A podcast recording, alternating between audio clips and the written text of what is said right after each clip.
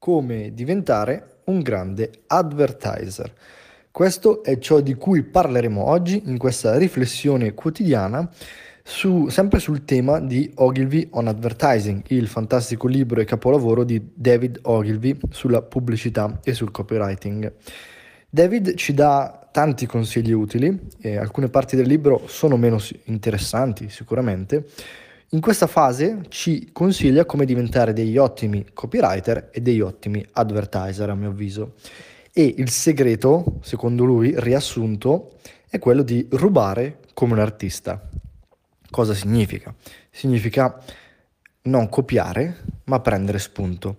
E qua, secondo me, se devo fare un collegamento al 2021 per quanto riguarda le Facebook Ads, ma non solo, sicuramente trovo eh, due spunti utili.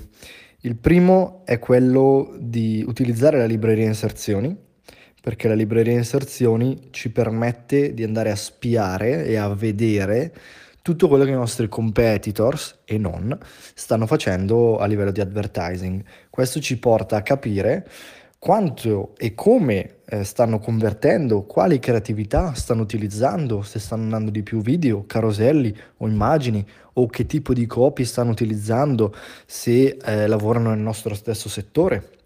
Ma la cosa più importante in questo caso, secondo me, è vedere da quanto tempo sono attive le campagne. Se sono campagne attive da mesi, probabilmente stanno convertendo. Altrimenti, se sono attive da poche, molto probabilmente sono dei test che stanno facendo. Perché dico questo? Perché se sono attive da tanto, quasi sicuramente convertono, altrimenti se quelle campagne sono state gestite da un professionista, eh, le avrebbe spente se non fossero in profitto, ma se stanno andando da molto tempo probabilmente stanno portando i risultati e non c'è motivo di spegnerle.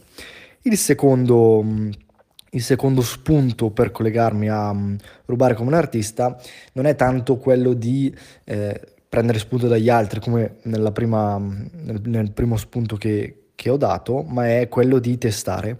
Testare davvero tante cose finché non troviamo poi quello che funziona.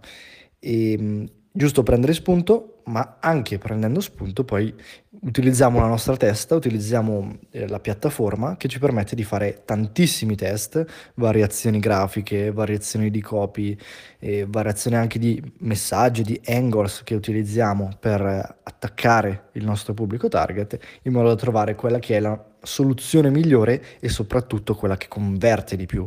Perché, come dice poi anche Ogilvy, eh, non, non, c'è una legge che dice che una pubblicità deve sembrare una pubblicità e questa cosa va ribadita nel 2021.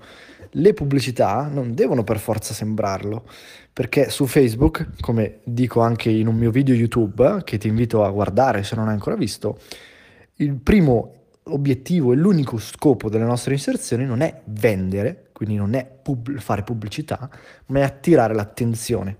Con la nostra grafica, con il nostro copy, con quello che scriviamo, comunichiamo, attiriamo l'attenzione di un pubblico che è sulla piattaforma per fare tutt'altro che comprare, se no sarebbe su Amazon.